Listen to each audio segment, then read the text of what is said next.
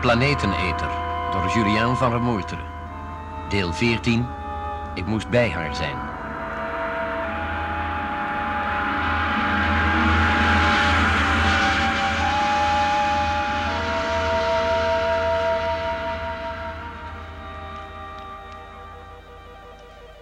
Ik wist niet of ik moest lachen of huilen. Toen Geneta en Walter mij dezelfde avond nog kwamen berichten... dat Peter bereid gevonden was om het onderzoek voor te zetten. Maar loont het nog de moeite? Konden Peter en Erika nog vertrouwen in me hebben? Vertrouwen is het woord niet, dokter. Hij beweert dat hij het louter voor zichzelf doet... om de zogenaamde grote behandeling zo lang mogelijk uit te stellen. Alsof het ooit in mij was opgekomen die grote behandeling... het realiseren van een nieuwe persoonlijkheid... toe te passen op de omstandigheden van ruimtelab Beta 2. Geen enkele astronaut voorin had beleefd wat zij hadden beleefd. Zij waren het dichtst van alle mensen bij de grote maanbeving van 2084. Zij slaagden erin op eigen kracht naar de aarde af te dalen en te landen.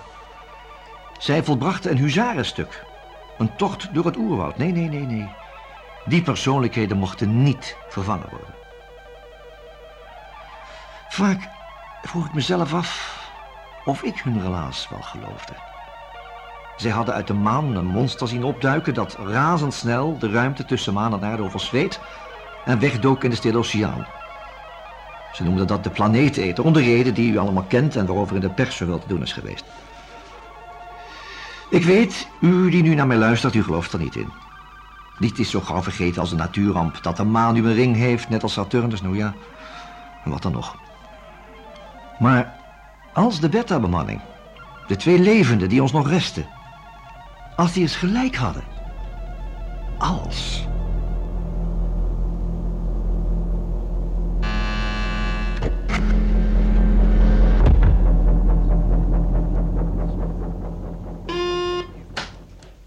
Dokter Simons? Met Greta, Walter. Het komt voor elkaar, hoor. Echt? Wat heeft hij gedaan? Dokter Kimball heeft in de geluidsbanden van John laten beluisteren. En? Eerst heeft hij een hele poos gezwegen, zolang dat ik dacht, er komt niets van. Maar toen knikte hij, haalde diep adem en zei... Mooi. Zover hebt u het dus al. Dokter, bestaat er echt geen middeltje om de gedachten van een ander te lezen? Nee. Nee, nee, dat laten we nog steeds over aan de science fiction schrijvers. Waarom vraag je dat? Omdat ik er heel wat voor over zou hebben nu uw gedachten te lezen. Ongecamoufleerd. Onverpakt. Het zijn niet zulke vrolijke gedachten, Peter. Ach, wat.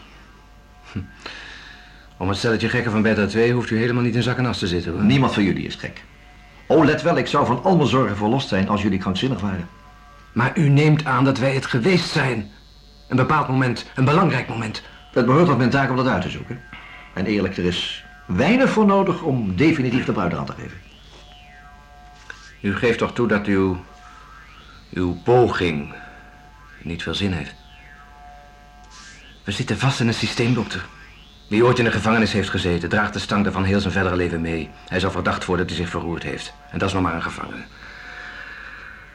Nou, nou beginnen we. Oh, ik laat het helemaal niet jou over. Vertel wat je wilt. Iets wat je van belang acht of iets waarover je zomaar praten wilt om het even. U mist wat men noemt het nodige zelfvertrouwen. Ja, inderdaad, ja. Ik heb tot nu toe gemeend zelf initiatief in handen te moeten houden, maar... Misschien schiet ik beter op dat ik daarvan afstap. Dat is weinig wetenschappelijk en dus is dat een punt in uw voordeel voor mij. Wat bedoel je? Ik bedoel dat heel de wetenschap verkeerd in elkaar zit. Het is me helemaal duidelijk. Vroeger niet. Ik wist het wel onbewust, maar het drong niet tot me door, ziet u. Dat is de reden waarom ik nooit een briljant student was. Niet tegenstaande je wat je noemt weinig briljante studies, werd je toch astronaut en was je een van de weinigen die uitverkoren werden voor de ruimtelab. Ja, goed, omdat ik een goede verbindingsman was. Uh, specialist met zeer beperkte grenzen. Maar ik had een uitstekend astrofysicus kunnen zijn. En iets in mij heeft zich daartegen verzet. Altijd al, van Jozef aan. Maar nu is het me duidelijk. Zo? Ja. Wat ik daar even zei, de wetenschap zit verkeerd in elkaar, dat heb ik intuïtief aangevoeld. En onderbewust kwam ik daartegen in verzet. Kun je dat nader preciseren? Moeilijk, dokter, moeilijk. Maar ik zal het proberen. Ja. Als je boven bent, in een baan, dan zie je het allemaal veel duidelijker. De aarde is een mooie bol, de zon een verblindend muntstuk en ergens de gipskleurige maan, pokdalig en ingevreden. En verder drijf je in een oneindigheid van sterren, van zonnen, miljoenen, miljarden. En de meeste van deze zonnen bezitten een krans van planeten. Honderden, miljarden. En dan duik je in gedachten uit de spiraalnevel, waartoe al de sterren die je ziet behoren. En als je ondenkbaar ver zou reizen, zou kunnen reizen, nog steeds maar andere sterrenstelsels. En je kijkt dan om naar het onze. In een spiraalarm. Ergens aan de buitenkant van het stelsel. Dan zie je onze glimworm zon. Een vonkje.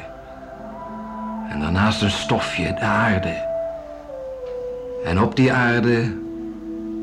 Zes miljard zo onnoemelijke kleine, onbelangrijke levende wezentjes. Verdomme, dokter! Moet ik er een tekeningetje bij maken? Maar je denkt toch niet dat, dat jij de enige mens bent die dergelijke ideeën heeft, Peter? Nee, maar ik weet dat de wetenschapsmensen die ideeën niet hebben. Dat zij zichzelf zien in het middelpunt van heel die vervloekte, oneindige, onvatbare, onschatbare massa van licht, stof, energie en ruimte. En hun ideeën zijn de enige ware. Ja, maar- Systematisch opgebouwd, dokter. De een vulde de ander aan. En het bijna waterdichte systeem kwam er. Weet u, dat is het ergste wat de wetenschap kan overkomen. Dat ze ineenstort. Dat een grondfout aan het licht komt. Dat het systeem opnieuw moet worden opgebouwd. Dat de verdomde professoren eindelijk eens echt aan het werk zouden moeten gaan. En nieuwe theorieën maken van de troon gestoten worden. Doordat een knappere met minder goede ellebogen het wint. Peter, En daarom moet de planeteneter een fabeltje blijven. Een hallucinatie. Een visioen van drie krankzinnigen die hoognodig een nieuwe persoonlijkheid moeten krijgen. Begrijpt u dat er niet?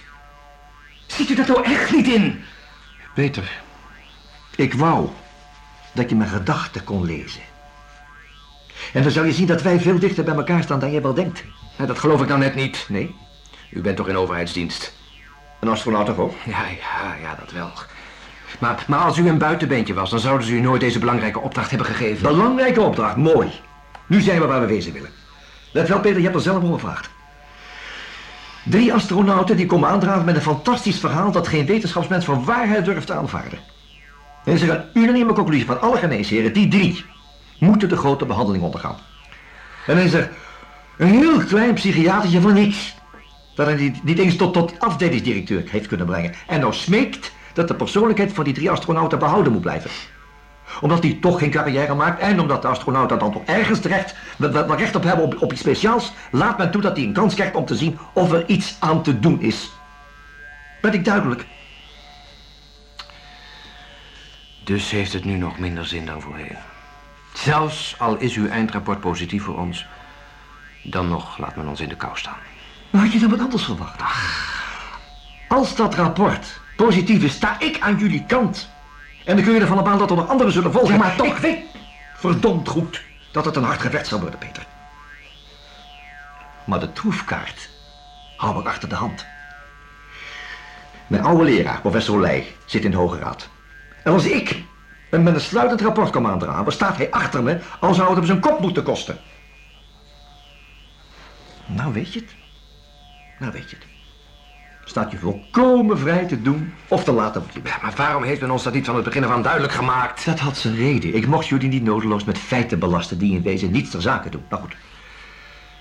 Je weet het nou. Hm? Dan denk ik wel dat het eh, beter is dat Erika er buiten blijft. Je hebt gelijk. Ik zal daar niet over spreken.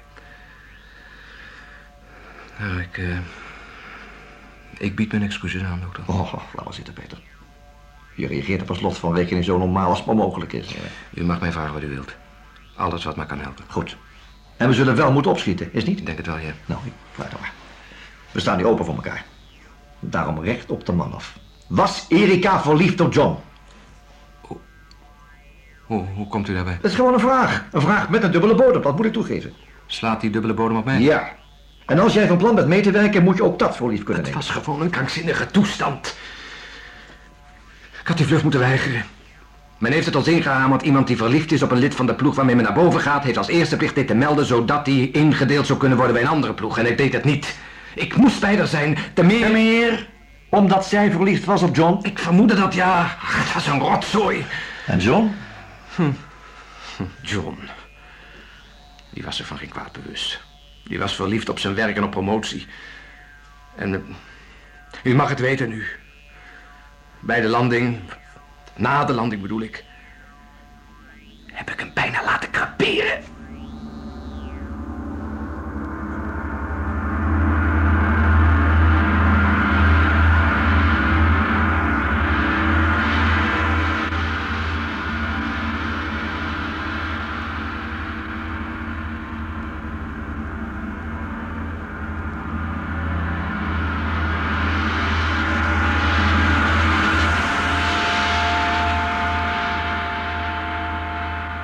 Jullie hebben geluisterd naar het veertiende deel van De Planeteneter door Julien van Remoerteren.